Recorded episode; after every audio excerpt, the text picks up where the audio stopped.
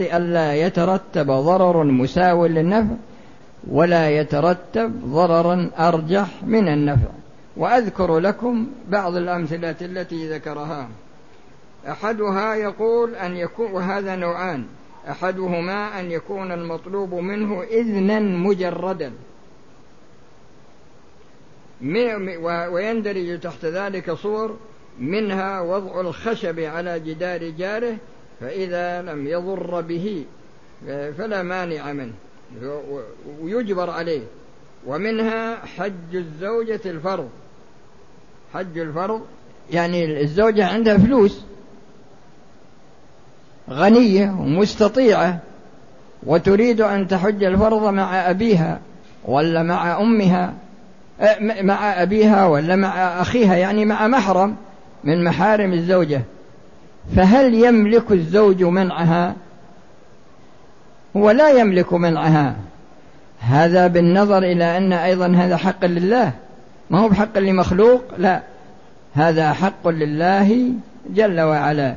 فالزوج لا يملك منع زوجته إذا كانت مستطيعة للحج بدنيا من جهة وماليا من جهة ووجود يعني توفرت فيها شروط وجوب الزكاة ولم يبقى إلا إذن الزوج. لأن بعض بعض الأزواج آه، يصير عنده شيء من فرض الشخصية على الزوجة فرض أعمى. يعني لا يتفق مع قواعد الشريعة وإنما يقول الزوجة هي زوجتي وأنا المتصرف فيها أنا أمنع ولا أأذن؟ طبعا هذا لا يجوز لأنه خاضع لقواعد الشريعة.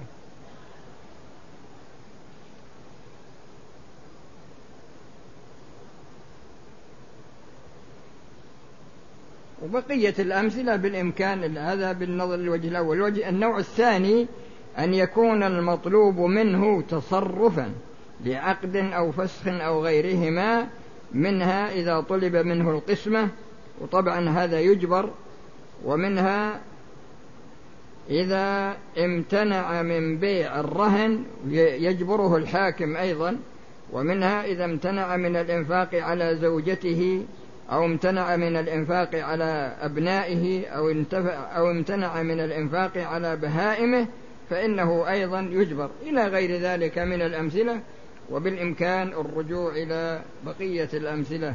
هذا بالنظر للدرس الأول. شو الكلام؟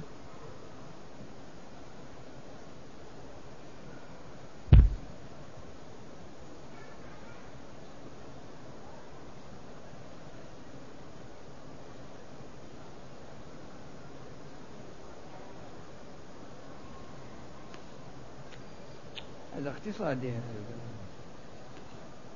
حول ولا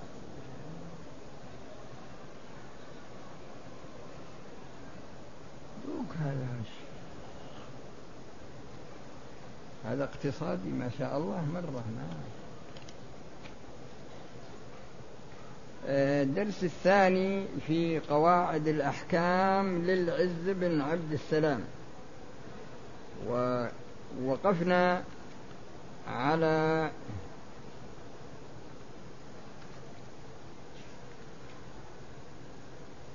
على فصل في في تقسيم المصالح وفي تقسيم المفاسد. يعني قاعدة فيها آه، تقسيم المصالح وتقسيم المفاسد. تقسيم المصالح يقول رحمه الله فصل المصالح ضربان.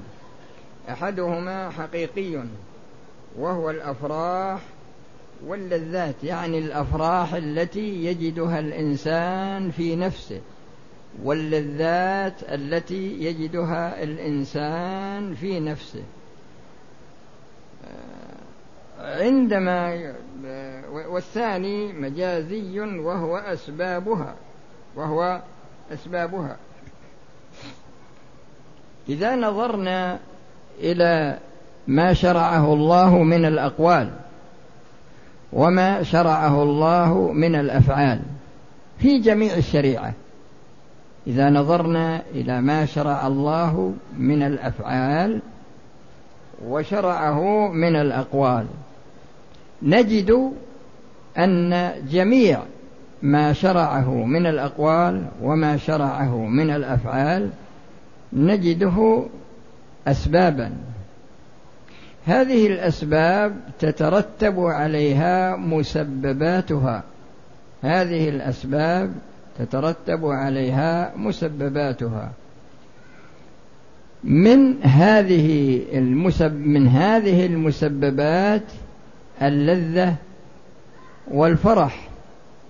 الذي يجده الإنسان عندما يباشر قولا أمر الله به أو يباشر فعلا أمره الله به أو يترك محرما نهاه الله عنه أو يترك مكروها نهاه الله عنه. ولهذا جاء في الحديث من سرته حسنته وساءته سيئته فهو مؤمن. لأن الإنسان إذا كان على الفطرة السليمة تجد أنه يسر ويتلذذ في الأعمال الطيبة ويصاب بغم إذا حصل منه تقصير في واجب أو ارتكب أمرا محرما. أنا أذكر من من بعض أسئلة بعض الناس التي تمر يكون قد فعل معصية لكنها تتردد في نفسه أكثر من أربعين سنة. وبعض الناس على العكس. تجد انه ما يتلذذ إلا بالأقوال الخبيثة وبالأفعال الخبيثة.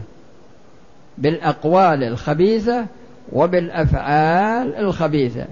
فتجد أنه يسر إذا ترك واجبا وتجد أنه يسر وينبسط إذا فعل محرما. يستعمل الزنا يكون مبسوط يستعمل اللواط يكون في غاية السرور. يشرب الخمر يكون في غاية السرور. يبيع ويشتري في مثلا في الأمور الربوية تجد أنه مبسوط. تجد أنه يستعمل في يأخذ الرشوة يعطي الرشوة يستعمل الغش في الأمور. المهم أنه يكون مسرورا حينما يفعل أمرا محرما. ويصاب بغم إذا فعل أمرا مشروعا أو طلب منه أن يفعل أمرا مشروعا مثل ما يؤمر بالصلاة يضيق صدره. يؤمر بالصيام يضيق صدره. يؤمر بالحج يضيق صدره. فتجد أن هذا قد انعكست الفطرة السليمة عنده لأن الله تعالى يقول فأقم وجهك للدين حنيفا فطرة الله التي فطر الناس عليها لا تبديل لخلق الله. وقال صلى الله عليه وسلم كل مولود يولد على الفطرة فأباه يهودانه أو ينصرانه أو يمجسانه. ومثل ما هو بحاصل الآن في عصرنا الحاضر غسيل المخ. بالوسائل الآن وسائل التغريب التي وردت على المسلمين من الدول الكافرة جاءت على قنوات كثيرة. كل وسيلة من هذه الوسائل تغسل جزءا من المخ لأنها تزيل هذه الصفة الشرعية من المخ وتحل محلها. ولهذا الرسول صلى الله عليه وسلم قال لتتبعن سنن من كان قبلكم. حذو القذة بالقذة حذو النعل بالنعل. حتى لو دخلوا جحر ضب لدخلتموه. وفي رواية حتى لو أن منهم من أتى أمه علانية لكان منكم من يفعل ذلك. فتجد أن الدول الكافرة تسعى إلى غسل مخ المسلمين من الإسلام ولكن بشكل مبرمج تدريجي. ولهذا يقول جل وعلا في سورة المائدة لتجدن أشد الناس عداوة للذين آمنوا اليهود والذين أشركوا ولتجدن أقربهم مودة للذين آمنوا الذين قالوا إنا نصارى. والكفار لما قالوا للرسول صلى الله عليه وسلم اعبد آلهتنا مرة ونعبد إلهك مرة أنزل الله قوله تعالى قل يا أيها الكافرون لا أعبد ما تعبدون ولا أنتم عابدون ما أعبد إلى آخر السورة. ويقول جل وعلا ودوا لو تدهنوا فيدهنون. ودوا يعني تميل إليهم مرة ويميلون إليك مرة. فغرضي أنا من هذا هو أن الشخص قد يزاول العمل لكن هذا العمل يكون مشروعا يكون ممنوعا. هذا العمل يقع في نفسه. يكون له أثر الفرح والسرور. فإذا كانت فطرته سليمة فإنه يسر بالعمل الطيب والقول الطيب ويصاب بضيق يصاب بضيق حينما يباشر آه، أمرا محرما أو آه، يحصل عنده خلل في أمر من الواجبات. وإذا كان العكس لا. تجد انه ينبسط في ترك الواجبات وينبسط في فعل المحرمات. وإذا بلغ به الأمر يعني إذا بلغ به الأمر إلى إلى درجة وجود ران على قلبه وقد يصل إلى درجة الطبع. طبع الله فيطبع على قلبه ولا يكون عنده إحساس إطلاقا. ما يكون عنده إحساس لأثر ترك الخير ولا يكون عنده إحساس لأثر فعل الأمور المحرمة. يعني ما يترتب عليها من العواقب الدنيوية ومن العواقب الأخروية. الشيخ رحمه الله يقول إن الأسباب التي هي الأقوال والأفعال يسميها هو بأنها مصالح مجازية. يعني يجعل الأسباب يجعل الأسباب آه، يجعلها مصالح مجازية ويجعل المسببات وهي الآثار المترتبة عليها يجعلها مصالح حقيقية مثل رضا الله ومثل حصول الجنة ومثل السرور واللذة التي يجدها الإنسان إذا عمل عملا طيبا. ولهذا الرسول صلى الله عليه وسلم يقول أرحنا يا بلال في الصلاة. أرحنا يا بلال في الصلاة. وكان إذا حزبه أمر يعني صلى إذا حزبه أمر فإنه يصلي لأنه يجد متعة في صلاته. وهكذا هكذا بالنظر لسائر الناس فكل شخص ينظر إلى نفسه ينظر إلى نفسه. فالنتيجة من جميع هذا الكلام أن الأقوال المشروعة والأسباب المشروعة مصالح مجازية.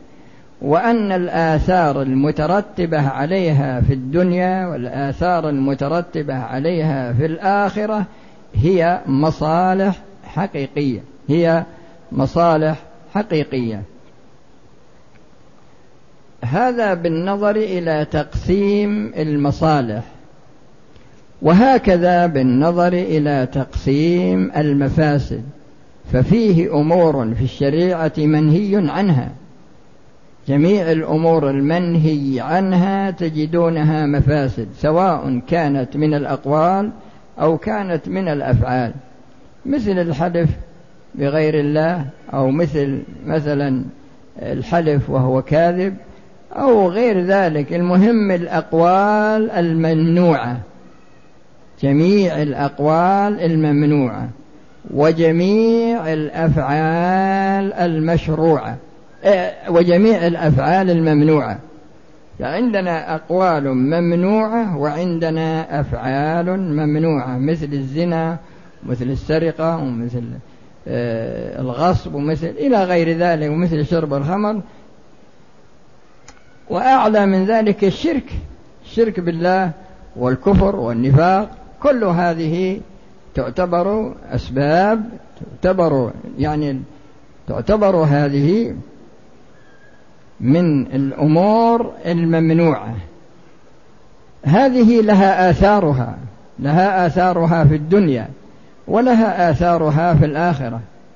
ويكفي من آثارها في الآخرة دخول النار. يكفي من آثارها دخول النار.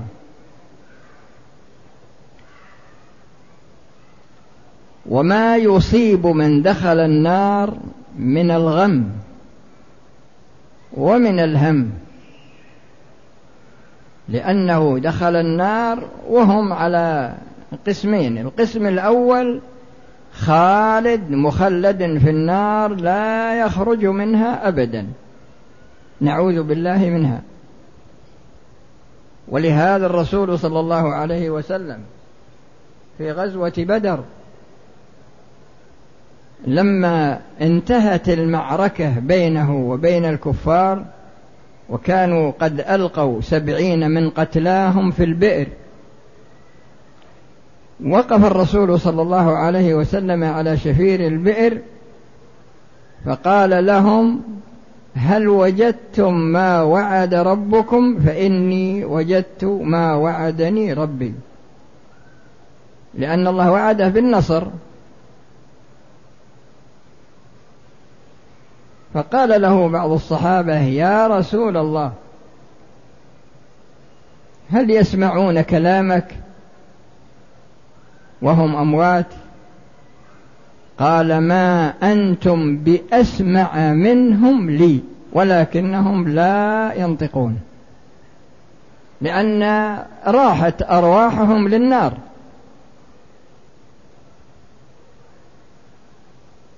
ولو ترى إذ الظالمون في غمرات الموت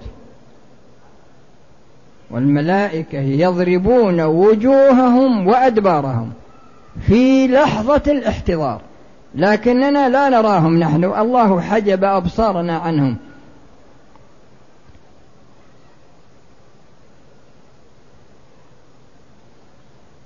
وفي قصة فرعون النار يعرضون عليها غدوا وعشيا ويوم تقوم الساعة أدخلوا آل فرعون أشد العذاب. فيأخذون وجبة من النار صباحا ووجبة مساء من وقت مفارقة أرواحهم لأبدانهم إلى أن تقوم الساعة. وإذا قامت الساعة يقدمهم يقدم قومه يوم القيامة فأوردهم النار وبئس الورد المورود. فالمقصود هو أن الأعمال التي ليست بمشروعة في جميع الشريعة جميع الأعمال التي ليست بمشروعة هذه مصالح مجازية وجميع ما يترتب على هذه الأسباب من آثار يقال ما هي مصالح أنا قلت مصالح لا هي مفاسد. هي مفاسد. هذه الأشياء الممنوعة كلها مفاسد من ناحية فعلها. أما من ناحية تركها فتركها مصالح لكن من ناحية الفعل. الآثار المترتبة على فعلها هذه تعتبر مفاسد حقيقية. فحصول غضب الله وحصول الخلود في النار وما يحصل وما يحصل من غم ومن هم ومن ضيق على أهلها كل هذا من المفاسد الحقيقية. وعلى الشخص أن يأخذ لنفسه بالأسباب التي ترضي الله جل وعلا بدلا من أخذه بالأسباب التي تغضب الله جل وعلا. هذا بالنظر إلى هذه القاعدة. القاعدة التي بعدها يقول رحمه الله المصالح المحضة قليلة. المصالح المحضة قليلة. والمفاسد المحضة قليلة والأكثر منها اشتمل على المصالح والمفاسد. إذا نظرنا إلى التوحيد وجدناه مصلحة تامة. وإذا نظرنا إلى الشرك وجدناه مصلحة تامة. وإذا نظرنا إلى أركان الإيمان وأركان الإسلام وجدناها مصلحة تامة. وإذا نظرنا إلى الكفر الأكبر والنفاق الأكبر وجدنا أنه مفسدة تامة. لكن إذا نظرنا إلى تطبيق الخلق إذا نظرنا إلى تطبيق الخلق في فروع الشريعة وجدنا أن بعضها لا يتم إلا بحصول مشقة على الإنسان. هذه المشقة قد تكون مفسدة بالنسبة له هو قد تكون مفسدة بالنسبة له هو. لكن بالنظر إلى علاقتها بالله جل وعلا لا تكون مفسدة. بالنظر إلى يعني هي قد تكون مفسدة باعتبار موضعها لكنها لا تكون مفسدة باعتبار تعلقها بالله جل وعلا. ولهذا جاء في الحديث إن الرجل لتكون له المنزلة في الجنة لا ينالها إلا على بلوى تصيبه. فيصاب بماله خسارة يصاب بألم في بدنه يصاب مثلا بفقد ولده يصاب بفقد عينيه من أخذت حبيبتيه فصبر فله الجنة. فإذا نظرنا إلى علاقة الشريعة بالله جل وعلا ما نجد فيها مفاسد إطلاقا. كلها مصالح. لكن بالنظر إلى مباشرة المكلفين لها يوجد في بعضها ما لا يعني يتناسب مع حالة الشخص لكن بالنظر إلى علاقة هذا الأمر بالله فهو مصلحة للشخص حينما يصبر حينما يصبر على ذلك ويحتسب. يقول الله جل وعلا ولنبلونكم بشيء من الخوف والجوع ونقص من الأموال والأنفس والثمرات وبشر الصابرين. الذين إذا أصابتهم مصيبة قالوا إنا لله وإنا إليه راجعون. أولئك عليهم صلوات من ربهم ورحمة وأولئك هم المهتدون. والحديث عجبا لأمر المؤمن كل أمره له خير. إن أصابته سراء فشكر كان خيرا له وإن أصابته ضراء فصبر كان خيرا له. وليس ذلك لغير ماذا؟ وليس ذلك لغير المؤمن. فعندنا الآن بالنظر إلى المصالح التي بالنظر إلى علاقتها بالناس الشيء يكون مصلحة محضة ويكون مصلحة راجحة. يكون مفسدة محضة ويكون مفسدة راجحة. ويكون وتكون المفسدة مساوية للمصلحة في نظر في النظر. يعني في نظر القاضي ولا نظر المفتي ولا نظر الإمام الكبير هذا الرأي مثلا الملك. أو مثلا يكون مصلحتان إحداهما أرجح من الأخرى أو متساويتان. مفسدتان إحداهما أرجح من الأخرى أو متساويتان. فهذه تسع صور آه، بالنظر إلى علاقة المصالح بالمكلفين. أما علاقتها بالله فكما قلت لكم أن الله لا يمنع إلا لمصلحة ولا يشرع إلا لمصلحة. يعني لا يأمر إلا بما فيه مصلحة ولا ينهى إلا عما في امتثال النهي مصلحة.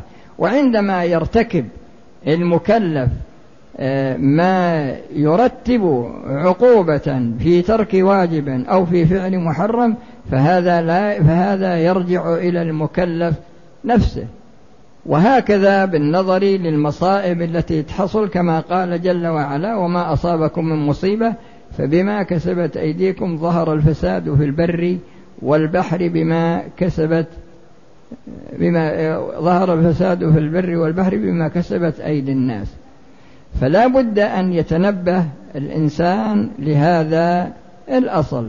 فعندما يكون الشيء مصلحة ما في إشكال من ناحية الأخذ به. عندما يكون مفسدة محضة ما في إشكال.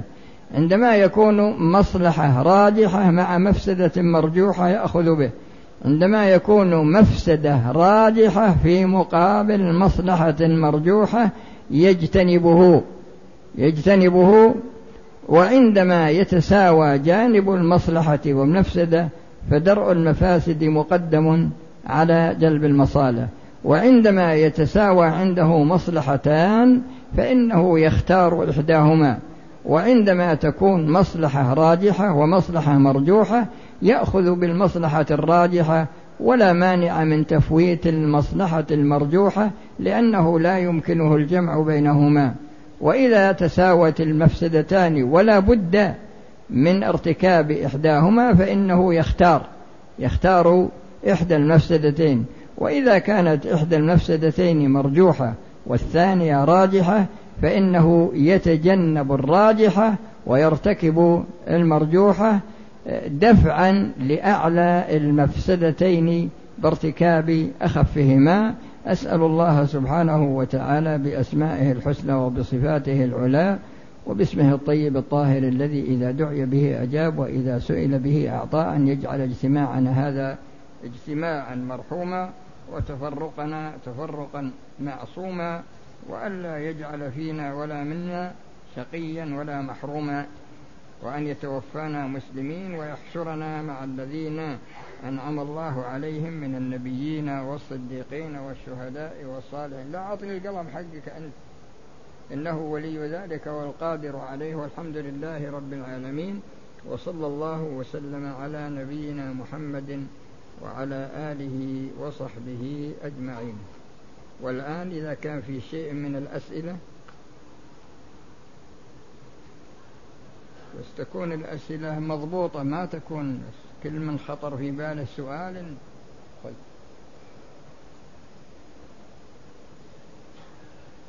هذا يقول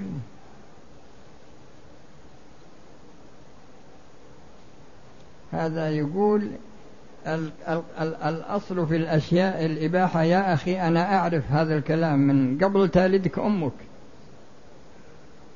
أنا أعرف هذا تماما. لكن آه، لو أنك توسعت في الاطلاع في كتب العلم لوجدت ما قلته. لكن أنت تتكلم عما حصلته أنت فقط.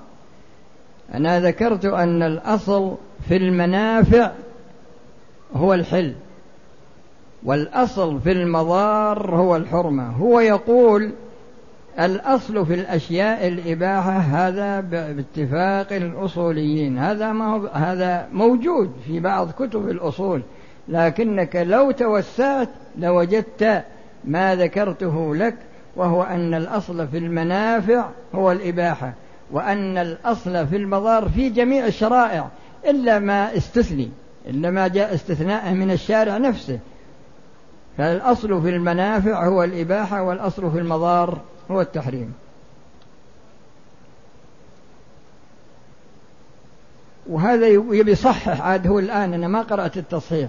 والتقدير الأصل في الأشياء التي أباحها الله الإباحة.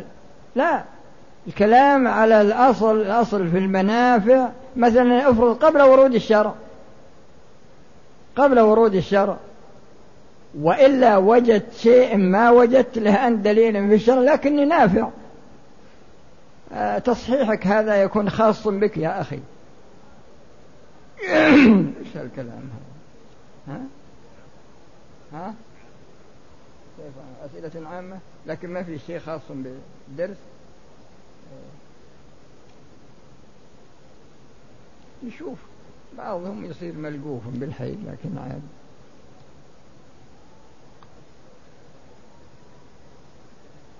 هل والله ما أدري وش الكلام. ما أدري وش بعضها ما يصير واضح في الكتاب. وهذا يقول هو أن هناك إنسان وقع في معصية خطيرة ولا أريد ذكر في هذا المكان نظرا لبشاعتها وسوءها. ثم إنه أراد الابتعاد عنها ولكنه في كل حين يعود لها ويمارسها. هل هناك أسباب تعينه على أن يهجرها؟ هو إذا كان هذه المعصية مرتبطة بأشخاص يشتركون معه يبتعد عنهم وإذا كان إني يستعمل هذا في نفسه مثل بعض الناس يستعمل العادة السرية في صغره الاستمناء بالفخذ مثلا ولا باليد. ويدلي يمارسها يوميا في وقت معين. إذا جاء وقت الممارسة لها تجد أنه يصير مثل الإنسان الخبل المجنون حتى